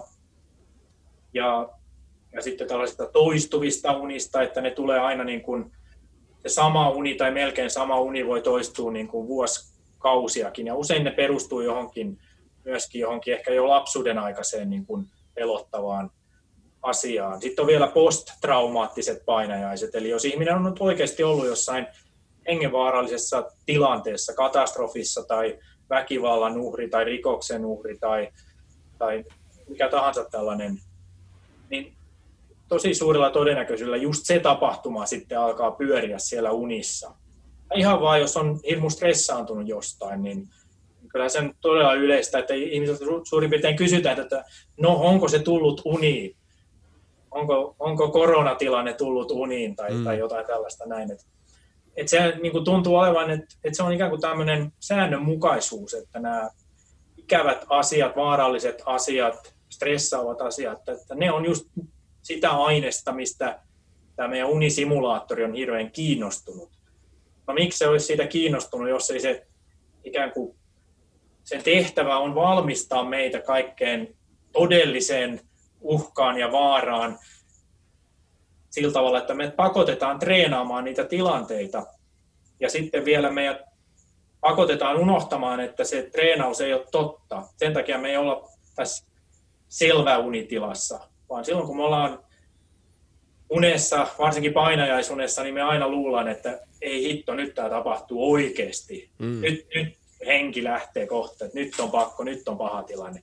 Et, et, jos me oltaisiin siinä selväunitilanteessa, niin eihän meillä olisi koskaan mitään oikeaa vaaran tunnetta eikä motivaatiota yrittää pelastaa henkeämme siellä unimaailmassa. Et, et me on ikään kuin pakko sammuttaa se kyky reflektoida sitten, jotta me otetaan se simulaatio todesta. Et siinäkin, siinä mielessä on tehokkaampi kuin lentosimulaattori. Kyllähän ne pilotit nyt sen muistaa, että vaikka se olisi kuin hyvä simulaattori, että kyllä me nyt simulaattori tässä kavutti aamulla eikä, eikä oikeaan koneeseen. Niin, niin niinpä. Sinne kun mennään syöksykierteessä savuavana kohti, kohti jotain maanpintaa, niin, niin, niin tietää, että voi vielä niin kuin keskeyttää simulaation sitten. sitten että, tota noin. Mutta että unessa me ei tiedetä sitä. Me niin kuin ajatellaan, että ei hitto, että nyt käy tosi heikosti kyllä kohteen. Tota noin. Tästä herää, se on, anteeksi, anteeksi mä kesken, tästä herää kaksi kysymystä. Tota, tai toinen on niinku ihan vähän niin kuin anekdootti, koska tämä on yksi, niinku, yksi niistä unista, mitkä on jäänyt parhaiten mieleen. Ö, on ihan just tasan tämmöinen. Mä muistan, mä olin joku, olisi mä ollut 11 ehkä, joku tosi tosi pieni lapsi. Mä muistan, mä olin siis meidän, mun uni tapahtui meidän ala-asteella ja mä muistan, että siellä ala-asteen käytävillä mua jahtasi just joku eläin, just joku niinku semmoinen, mikä ei koskaan olisi siis siellä tota, koulussa. Ja, ja mä muistan, että se oli silleen, että se jahtas ja sitten välillä se sai äh, niin kuin kiinni ja heti siinä vaiheessa, kun se sai kiinni, se koko juttu nollaantui. Ja sitten mä olin samassa tilanteessa ja se oli sama käytävä tai se samat portaat ylös. Uusintaan. Joo, niin nimenomaan. Mutta mä muistan jossain vaiheessa, kun sä sanoit, että se oli negatiivinen. Ja joo, mä muistan niin kuin sen, että niin siinä oli semmoinen niin kuin pelon tunne, että se oikeasti jahtaa mua ikään kuin. Mä muistan myös, että se oli kanssa aika jännää. Tai silleen, että se ei ollut pelkästään semmoinen niin kuin, se ei ollut pelkästään semmoinen, että voi ei se syö, mut, vaan se oli, se oli, tota, se oli, tai se oli myös se, mutta sekin sai sen tuntemaan jotenkin sille, että, että, että tai mä ainakin ehkä sitä jälkikäteen mä muistelen tätä asiaa ja mä niin kuin vaan ehkä, nyt kun mä oon selvinnyt siitä unesta, niin mä ehkä ajattelen, että se oli aika jännä kokemus, mutta mä muistan, että siinäkin siinä oli jotain niin kuin, jopa aika semmoista, niin kuin, että siinä tuli niin kuin, unenkin sisällä semmoista niin kuin adrenaliini tota, mielihyvät, että onpas tämä niin kuin, oikein jännää treenata tätä niin kuin, pakenemista. Mä en muista mikä eläin se oli. En mä tiedä, oliko se edes mikään niin kuin, tietty eläin. Mä en muista edes näinkö mä mitään, mä vaan niin kuin, tiesin, että nyt mua jahtaa joku. Mutta sitten se on ehkä ensimmäinen, mutta sitten toinen se, että, että miten, miten tämä teoria saa hyvät unet öö, mahtumaan siihen siis, että mikä on sitten, kun joskus, joskus unet on ihan ihania, niin se ei tapahdu mitään vaarallista ja niissä on pelkkää positiivista. Että onko se sitten semmoista, niin kuin, että ettei ihminen masennu koko elämänsä, koska joka uni on ihan kamala, tai, että, tai onko, onko siinäkin joku niin kuin itseistarkoitus, että miksi me nähdään myös kivoja unia? Joo, joo erittäin hyviä kysymyksiä. Toi, toi sun uni vaikuttaa olevan just tämmöinen oikein prototyyppi siinä mielessä, että ja varsinkin lapset näkee paljon enemmän unta eläimistä ja, ja monstereista ja, ja täl, tällaisista, niin kuin, äh, jotka ajaa niitä takaa ja myös erilaisista niin kuin ilkeistä tyypeistä. Ja se, on, se niin kuin vaikuttaisi olevan se kaikkein yleismaailmallisin uni ja silloin tietysti hyvin luonnollinen yhteys meidän niin kuin evoluutiohistoriaan, että että siellä nyt jos missä on ollut hyötyä siitä, että sä oot ollut hyvin treenattu pakenemaan erilaisia sekä niin kuin saalistavia petoja, ehkä niin kuin muuten vaarallisia, myrkyllisiä käärmeitä ja, ja muita, muita tällaisia, jotka voisi tappaa sut, ja sitten myöskin niin kuin tuntemattomia, tuntemattomia vihollisia, että itse asiassa me tiedetään niin kuin kuitenkin tästä evoluutiohistoriasta, että, että ihmiset on elänyt aika pienissä ryhmissä ja, ja hyvin usein ää, niin kun, jos, jos tapaat jonkun tuntemattoman ihmisen, niin, niin se on voinut olla potentiaalisesti aika vaarallista, koska, koska silloin sä oot ollut, joko se on ollut teidän reviirillä tai sä oot ollut niiden reviirillä ja, ja ne suhteet ei välttämättä, tai ne on ollut ehkä usein aika sotaisat tai tällaiset, että, että, että usein nämä unissa uhkaavat, niin me tiedetään unitutkimuksesta, että ne on just villieläimiä, monstereita tai tuntemattomia pahoja tyyppejä. Ja joskus ne on hyvin usein itse asiassa ihmiset ottaa nykyään esimerkiksi kauhuelokuvista tai jostain tällaisista aineksia niihin, koska eihän me nyt täällä turvallisessa ympäristössä, kun elellään, niin, niin aika harvoin meitä nyt oikeasti joku tappomielessä ajaa takaa sen paremmin eläin kuin ihminenkään. Mutta kun me mennään kauhuleffoihin ja siellä on näitä kaiken näköisiä armivia tyyppejä, niin sitten onkin ne, jotka meitä ajaa takaa, koska se kauhuelokuva aikaan saa sen saman niin kuin pelon ja kauhun tunteen, ja sitten se on visuaalisesti hirveän voimakas semmoinen monsteri, niin, niin se jää sinne unimuistiin että ikään kuin, että sillä leimalla, että tässä oli tällainen tosi pelottava vihollinen, että, että, että nyt täytyy olla varuillaan, että jos se kuitenkin ilmaantuu sun kämpille, niin mitä sä sitten teet, että ruvetaanpas treenaamaan sitä. Mutta toi, ähm, ja sitten toi oli myös mielenkiintoista, kun sanoit, että se uni päättyy aina siihen, että jos se sitten melkein sai kiinni ja sitten se alkoi uudestaan alusta, että tämä näyttää olevan myös sellainen ominaisuus ihan näissä, että ne toistuu ja toistuu. Ja, ja sehän on myöskin tämmöinen treenauksen yksi niin kuin perusjuttu, että jos sä nyt treenaat mitä tahansa urheilulajia, niin kyllähän sä treenaat sitä suoritusta. Ja usein vielä teet sen vaikeammaksi, että jos sä oot joku sprinteri, niin sä heität lyijyliivit ja painot vielä ja sitten sä treenaat sitä, että kuin sä ponkaset siitä lähtötelineistä. Ja, mutta et sä sitä treenaa, että kuinka sä ylität maaliviivan ja juhlit siellä. Et ei, ei, siinä ole mitään järkeä sitä treenata. Paitsi Usain ne ei ikinä voi vaan sitä. Niin, okei, okay, totta. Niin, mikä...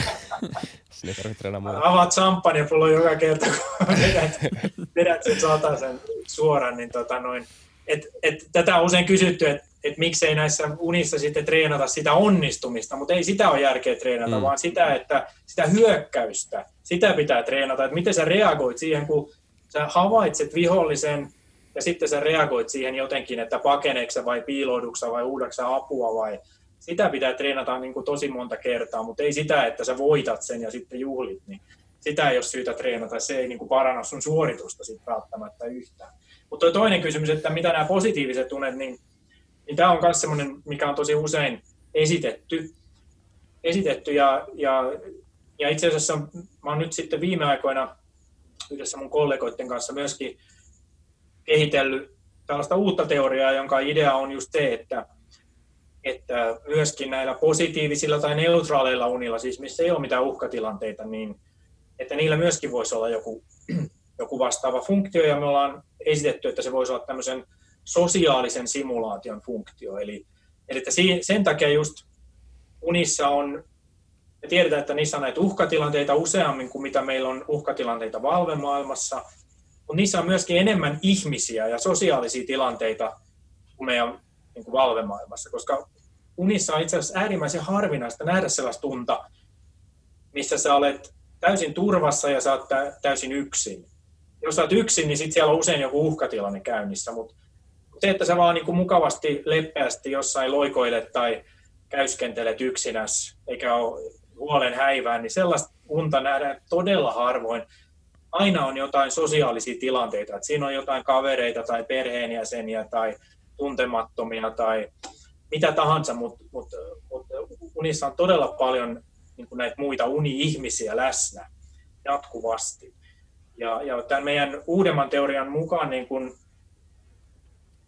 ja me ollaan sitä nyt jo sen verran tutkittu, että me tiedetään, että, että unissa on enemmän tätä sosiaalisuutta kuin valveilla. Valveillahan me usein kuitenkin pakerretaan, just opiskellaan tai, tai tehdään jotain yksinään, me käydään lenkillä tai jotain. Näitä ei niin kuin uni ole kiinnostunut simuloimaan sen sijaan se stimuloi näitä sosiaalisia tilanteita, eli siinä myöskin meillä on se idea, että tässä nyt treenataan jotain.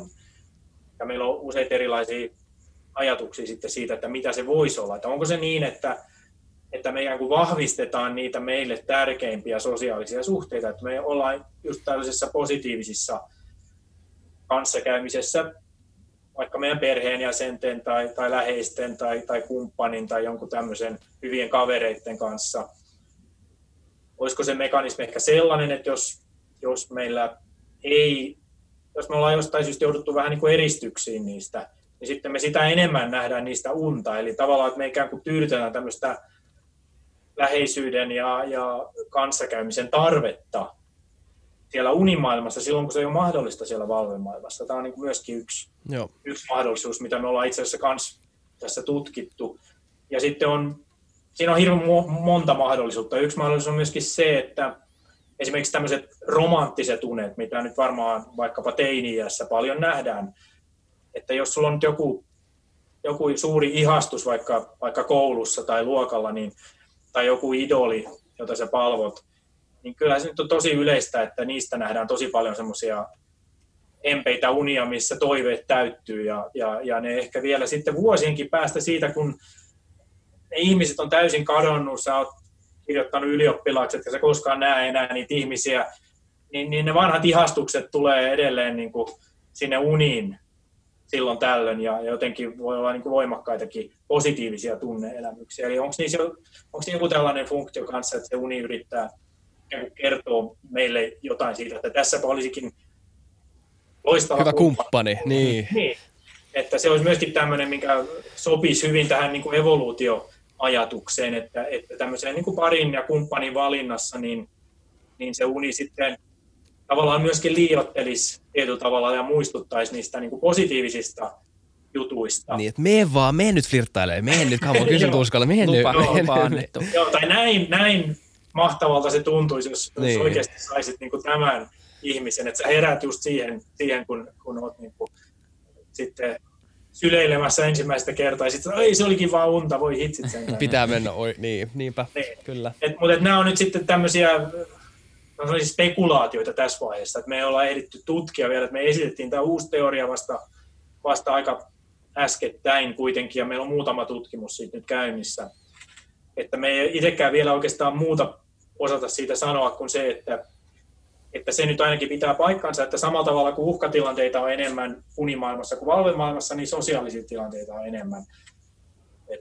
Mutta me ei vielä oikein tiedetä, että minkä takia, että mitä ne tarkkaan ottaen yrittää siellä simuloida. Mutta ne, jos tämä pitää paikkansa, että sekä uhkatilanteita että sosiaalisia tilanteita ja kun tarkoituksellisesti unet simuloi, niin silloin nämä kaksi teoriaa niin kattaa lähes kaikki, kaikki unisisällöt.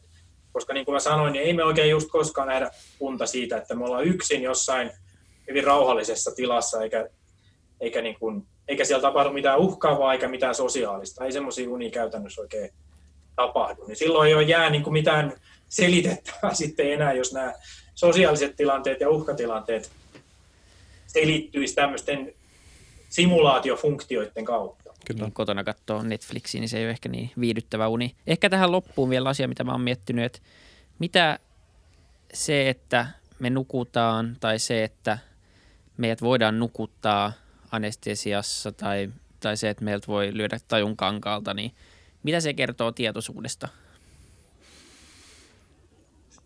Tavallaan, no se kertoo että, ainakin... Niin, että se, että voidaan sitten palauttaa tavallaan kuitenkin niin kuin jatkaa siitä, mihin jäätiin. Joo, no kyllä se nyt kertoo ainakin sen, että, että tietoisuus tavallaan se, niin kuin, se, jollain tavalla se perustuu aivojen tiettyihin tiloihin ja, ja se pitää ikään kuin aina uudelleen synnyttää sieltä aivoista. Että se ei ole niin kuin samalla tavalla kuin esimerkiksi meidän, että me ollaan elossa, että meidän kroppa pysyy elossa, niin ei, me, ei me voida niin kuin välillä pysäyttää sydäntä ja hengitystä ja sitten palata siitä niin kuin henkiin, ei ainakaan kovin pitkäksi aikaa. Mutta sen sijaan tietoisuus me voidaan sammuttaa pitkäksikin aikaa. Et, et, et, me voidaan olla, olla nukutus, siis anestesia-aineiden vaikutuksen alaisena tai koomassa tai jossain tämmöisessä vaikka kuinka pitkään ja sitten vieläkin se tietoisuus sieltä potentiaalisesti voi, voi niin kuin herätä takaisin. Että, että jollain tavalla se on niin kuin sellainen, mikä pitää aina uudestaan synnyttää sieltä aivoista. Että se on se on siinä mielessä paljon tämmöinen niin kuin hauraampi ilmiö kuin, kuin se, että meidän kroppa on, pysyy elossa. Että se on aina elossa, ollaan me sitten itse tajuissamme tai ei, niin sydän lyö ja hengitys käy. Ja tieteen kannalta siinä on tietysti se, että se antaa meille sitten tämmöisen tilaisuuden tutkia sitä, että mitä ihmettä se aivo, aivo, ne aivot siellä sitten touhua silloin, kun ne synnyttää tämän ilmiön, tai silloin, kun se ilmiö yhtäkkiä lakkaa olemasta, kun se taju lyödään kankaalle jollain konstilla. Jollain tavalla se on sellainen hetki, että jos me se ymmärrettäisiin, mitä siellä tapahtuu, niin ehkä me sitten oikeasti pystyttäisiin selvittämään tämä koko, koko tajunnan mysteeri ja sen, sen suhde aivoihin. Että tämä on hyvin lupaava tämmöinen, tämmöinen tutkimuskohde. Niin, aika intuitiivinen tavallaan, että, että se aika vahvasti kuitenkin kumoo, tai ainakin omassa päässä kumoo sen dualistisen väitteet. Kyllä se niin kuin tuntuu, että, että ehkä se siinä on joku, joku avain, joku käynnistys, moottori lähtee päälle, ja, mutta me ei oikein ymmärretä vaan, että, että miksi ja, ja miten.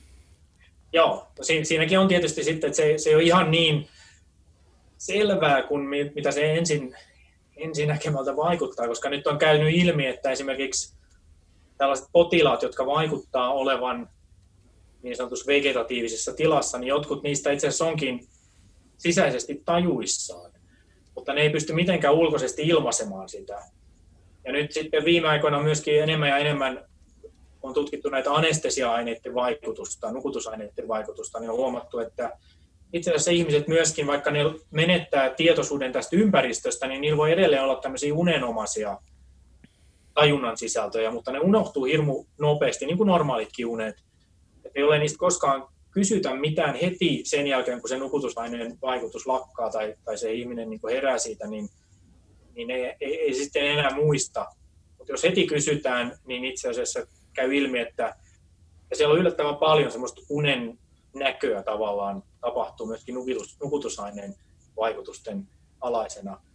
Sitten on tietysti tämmöisiä vähän mystisempiä ilmiöitä, niin kuin tämä, tämä near death experience, eli tämmöinen rajatilakokemus, jotka, joita sitten jotkut, pieni osa niistä ihmisistä, joilla esimerkiksi on kokeneet sydänpysähdyksen, niin on kokee tällaisia, voisi sanoa niin kuin mystisiä kokemuksia, että, että niitä on tietysti hirmu hankala selittää, mutta niitä on myöskin hirmu hankala varsinaisesti tutkia niin kuin kokeellisesti, koska me ei voida tietenkään kenen, kenenkään sydäntä kokeellisesti pysäyttää ja, ja tuottaa tämmöisiä tiloja, mutta äh, niissä on samoja piirteitä tämmöisissä mystisissä kokemuksissa, joita, joita sitten ilmenee myöskin esimerkiksi joidenkin psykedeelien vaikutusten alaisena ja, ja ylipäätään tämmöisiä, niin kuin voisi sanoa, uskonnollisia kokemuksia tai, tai jotain tämmöisiä meditaation aiheuttamia niin kuin, niin kuin korkeammista tietoisuuden tiloista ja, ja, ja tämän tyyppisistä, niin niissä on kaikissa vähän samantyyppisiä, samantyyppisiä niin kuin, ominaisuuksia sitten, että, kuinka varten otettava se teoria niistä near-death experienceista on se, että se, se on tämän tuota dimetyylitriptamiidin tuottama kokemus, jota sulla on, jota ihmisillä on käpyrauhasessa. Kun tämäkin on semmoinen, mitä, mitä mä kuulen tämmöisessä niin pop-tieteessä väitettyä, mutta sitten mikä on niin kuin varsinaisen akateemisen kliinisen tieteen mielipide tästä? Että mi, no, no siitä, ei, siitä ei ole mitään kunnollista näyttöä ja se on hypoteesinakin aika heikko. Mm. Että nyt tuli just aika äskettäin tuli sellainen tutkimus, missä oli kerätty hirmu määrä, siis satoja tällaisia ihmisten kuvailemia, siis sanallisesti kuvailemia kokemuksia erilaisista, että siinä oli näitä near death experience raportteja ja sitten oli erilaisten ää, psykedeelien ai, a, niin kuin aiheuttamia kokemuksia. Ja siinä sitten verrattiin tämmöisillä niin kuin, ää, niin kuin sanakarttamenetelmillä, että, että minkälaisia sanoja ja kuvailuja näissä käytetään. Ja, ja siinä tutkimuksessa kävi ilmi, että ketamiini, joka on siis, ketamiini on tämmöinen, on myöskin nukutusaine, mutta se on tämmöinen paradoksaalinen tai dissosiatiivinen nukutusaine, että se itse asiassa ei niinkään lamauta aivoja täydellisesti, mutta se kyllä niin kuin dissosioi tietoisuuden tästä todellisesta maailmasta, mutta se aiheuttaa usein tämmöisiä hallusinaatioita ja ehkä unenomaisia tai painajaisunenomaisia kokemuksia. Ja pieninä annoksina sitä on, on sanottu, että se on itse asiassa aika lähelläkin tämmöisiä niin kuin muita psykedeelejä. Niin, niin sen tuottamat kuvaukset oli kaikkein lähimpänä näitä, näitä niin kuin near death experienceja, että et, et, että mitä sanoja käytettiin kuvailemaan sitä kokemusta. Eli siinä mielessä niin kuin sitten mitä ikinä se ketamiini sitten saakaan aikaan, niin toisaalta se on siinä mielessä taas aika vaikea selittää, että tietysti ajatuksena on, että tässä near death experienceissa, niin jos ihmisen sydän on pysähtynyt ja verenpaine kadonnut ja, ja aivot on hyvin alhaisen aktivaation tilassa käytännössä niin kuin koomassa, niin on aika vaikea ymmärtää, että miten se tuottaa sitten samantyyppisiä kokemuksia siinä tilassa, tai ylipäätään mitään kokemuksia kuin sellainen anesteetti, joka periaatteessa kuitenkin tuottaa aika paljon sellaista aktivaatiota sinne aivoihin. Se on siinä mielessä erilainen aine kuin, kuin nämä muut anestesia-aineet. Että että se siinä on niin kuin suurin kysymys, että miten ylipäätään aivot, jotka, joiden pitäisi olla semmoisessa syvän tajuttomuuden tilassa, niin miten ne voi tuottaa mitään kokemuksia. Et se on se suurin haaste tietysti, varsinkin tämmöisille kaikille materialistisille teorioille. Ja toisaalta sitten se on viimeinen oljenkorsi kaikille dualistisille teoreetikoille, että, että jos pystyttäisiin osoittamaan, että jotenkin kokemukset, tajunnallisuus jollain tavalla jatkuu tai on olemassa sellaisena hetkenä, kun aivoissa ei tapahdu mitään, niin se olisi tietenkin tieteellinen vallankumous. Mutta, mutta se ongelma tietysti on siinä, että ne ihmiset kertoo näistä kokemuksistaan vasta sitten, kun he on tajuissaan. Niin.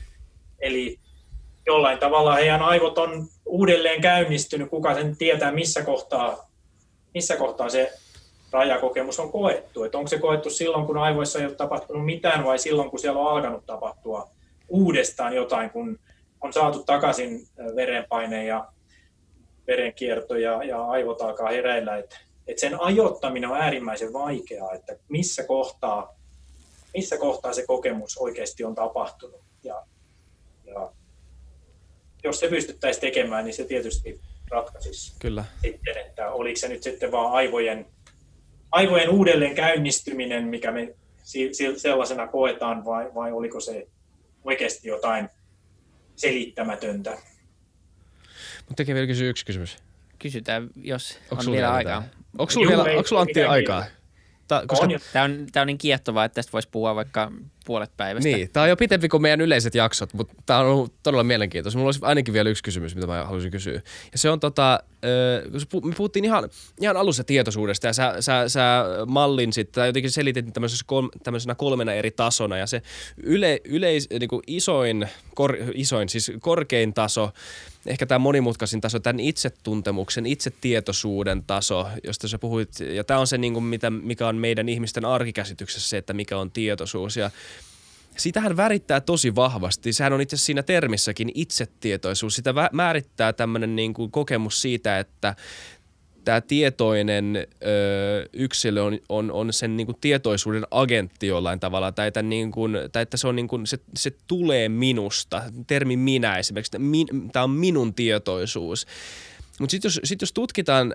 Ö, ihan siis, ihan, no siis puhutaan, voi, tästä voi puhua myös filosofillisellakin tasolla, mutta jos mennään ihan niin kuin neurotieteisiin ja aivomallinnuksiin, niin, niin ehkä mun avoin kysymys on se, että mihin se minä mahtuu tässä tietoisuuden yhtälössä ja missä se ikään kuin on ja koska se on kuitenkin se tunne. Se on tämä mun kogito-tunne siitä, että minä olen tietoinen.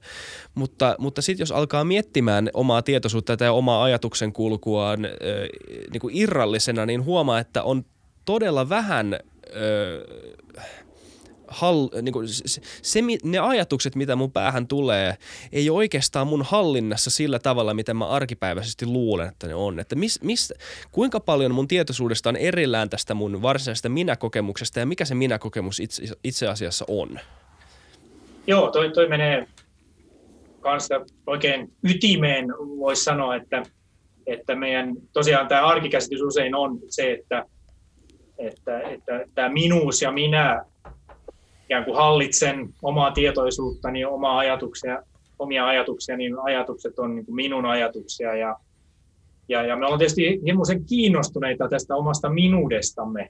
Ja ra, niin kuin ikään kuin me rakennetaan sitä koko ajan, että, että on tällaisia metaforia, että, että tämä minuus on ikään kuin tämmöinen kertomus, jota me kerrotaan koko ajan itsellemme ja, ja me ollaan sen kertomuksen päähenkilö, ja, ja se kertomus itse asiassa koko ajan muuttuu pikkasen ajan kuluessa, ja nykyään ehkä sitä rakennetaan sitten ei pelkästään niin kuin kertomuksena, vaan ehkä enemmänkin niin kuin elokuvana, koska, koska ihmiset on niin tämmöisiä, voisi sanoa selfie-keskeisiä, tai, tai niin kuin ikään kuin rakentaa sitä minuutta myöskin niin kuin kuvallisesti hirmuisen paljon, ja, ja ehkä tämmöisen niin kuin se somepersona alkaa olla sen minuuden niin kuin repres, ulkoinen representaatio hyvin, hyvin niin kuin herkästi. Mutta kaikki tämä, mitä niin kuin, tavallaan tieto, mikä meillä on itsestämme, että toisaalta meillä on esimerkiksi tarkka käsitys siitä, että miltä me näytetään, eli, eli tämmöinen keho, kehotietoisuus on tärkeä osa sitä itsetietoisuutta, ja sitähän me koko ajan päivitetään ottamalla niin kuin selfieitä ja, ja peilaamalla itseämme, niin me, me halutaan koko ajan rakentaa sitä, että miltä me, mikä tämä kroppa on, missä mun tietoisuuteni asuu ikään kuin. Sitten toinen on, on, on tämä niin kuin ajallinen, että me pystytään ajattelemaan meidän, meidän niin kuin omaa, omaa historiaa, että kaikkia meidän kokemuksia, mitä me ollaan elämästä koettu, ja sitten todella meidän tulevaisuutta suunnittelemaan. Se on tämä ajallinen. Kaikki tämä on, on sitä meidän niin kuin korkeimman tason itse tietoisuutta ja sen niin kuin rakennuspalikoita. Mutta se on totta, että, että aika monissakin tämmöisissä filosofisissa ajatuksissa kaikki tämä on itse asiassa tietynlaista illuusiota, jota me vaan rakennetaan. Että, että semmoinen perus minuus on itse asiassa vaan se tajunnallisen olemassaolon kokemus.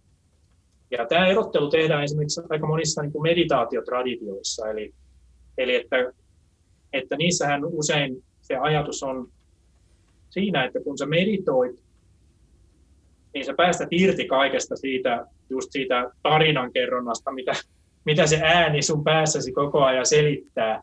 Ja varsinkin, jos, jos sun sattuu olemaan semmoinen kriittinen ääni, joka aina aina niin kuin kritisoi sua ja, ja, ja haukkuu sua ja niin kuin sanoo negatiivisia asioita, arvostelee, sit jos sä oot semmoinen itse kriittinen, niin silloinhan tämmöinen meditaatio on tietynlainen, tai, tai se on niin suurin piirtein niin kuin terapiakeino, että, että, että meditaatiossa se idea on se, että sä keskityt siihen vaan niin kuin niihin olemassaolon aist, aistimuksiin suurin piirtein, siihen olemassa olemiseen, sinänsä, esimerkiksi keskittymällä hengitykseen. Ja sitten sä samalla niin kuin jotenkin tajuat sen, että, että kaikki ne ajatukset, mitä, mitä nyt liikkuu siellä mielessä, että jotenkin sun aivot vaan tuottaa kaiken näköistä tuommoista höpötystä koko ajan, mutta ei sitä tarvi uskoa. Et, et se itse asiassa on sinä, ei se ole se sun minuuden ydin, joka, joka siellä puhuu, vaan se on joku, mikä lienee aivomoduli, joka pälpättää matta ja sitä on hirveän vaikea vaientaa. Ja siinä meditaatiossa oikeastaan niin kuin opetellaan, kun ei sitä voi pakottaa, että se voi käskeä turpa kiinni nyt, eihän se vaikene sillä. Niin, koska vaan se on sillä, jo sun ajatus. Turpa kiinni on sun oma ajatus. Se on jo, se on jo verbalisoitu ajatus, vaan se, sehän vaimeni vaan sillä, että sille ei anna mitään huomiota. Mm. Se huomio on vaikka siinä sun hengityksessä tai jossain muussa meditaation kohteessa. Ja sitten kun sä keskityt siihen meditaation tarpeeksi, niin yhtäkkiä vaan niin kuin tajuat, että onpas hiljasta. ja että se sun todellinen minuus, tai, tai ehkä se on se perustietoisuus, että se on vaan se olemassaolon tuntu siinä hiljaisuudessa. Eikä se tarvi sitä tarinankerrontaa, eikä se, eikä se tarvi sitä selfietä, eikä yhtään mitään, vaan, vaan että se voi olla semmoinen hyvin, niin kuin, hyvin semmoinen niin kuin tyyni, rauhallinen olemassaolon tuntu, ja se on, se on se, tavallaan se perustajunta, että se on niin kuin se, mitä sä oikeasti olet, eikä kaikki se, mitä siihen on rakennettu täällä tarinankerronnalla ja, ja, ja, ja niillä selfieillä. Niin se on, se on yksi tämmöinen ajatus, mikä tähän niin kuin moniin meditaatiotekniikoihin just liittyy. Ja se on tavallaan semmoinen vapauttava ajatus, että, että, että siellä jossain kaiken sen rakennetun minuuden alla on semmoinen niin tyyni olemassaolon tunne, mihin voi, voi sitten aina palata ja, ja, ja tavallaan vaan niin kuin mitata kintaalla sille kaikille, varsinkin jos on semmoista kriittistä, itsekriittistä välpätystä, mikä siellä mielessä helposti aina, aina herää, niin, niin, niin, niin sen saa jotenkin hiljennettyä kanssa, eikä tajua, että ei siihen tarvitse uskoa, että se nyt on joku aivojen osa, mikä ei vaan tiedä, miten miten se niin kuin, saisi jotenkin suus kiinni. Niin. Et, että joo, että, että mä, mä oon myös sitä mieltä, että tämä on ihan niin kuin hyvä erottelu tehdä semmoisen semmoisen minän, niin kuin, mikä on tavallaan hyvin käsitteellinen ja hyvin korkean tason kognitiivinen tämmöinen rakennelma ja sitten sen minän, mikä on vaan sitä puhdasta olemassaoloa ja missä, missä on niin kuin aina se sama, sama jonkunlainen tyyneys vallitsee, jos, jos vaan niin kuin pääsee siihen hetkeen kiinni ja, ja, ja siihen, siihen olemassaolon ytimeen kiinni. Kyllä. Kiitos Antti. Tämä on ollut tosi mielenkiintoista. Kiitos. Joo. Tämä on... Kiitoksia vaan. Tämä oli oikein hauskaa.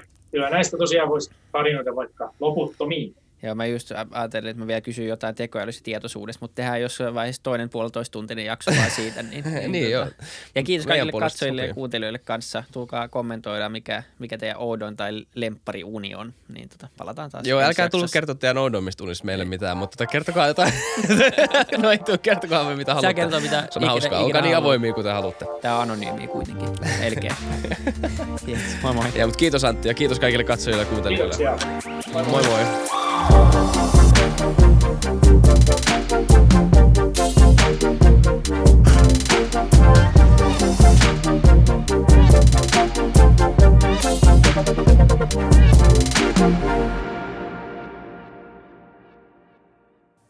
Kiitti kaikille kuuntelijoille, yhteistyökumppaneille ja FutuCastin koko tiimille.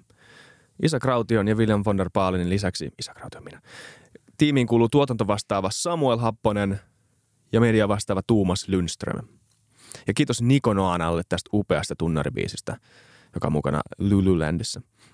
Seuratkaa mitä somessa nimimerkillä FutuCast, millä tahansa podcast-alustalla ja niin ja saa arvostella. Mielellään. Thanks. Moi moi.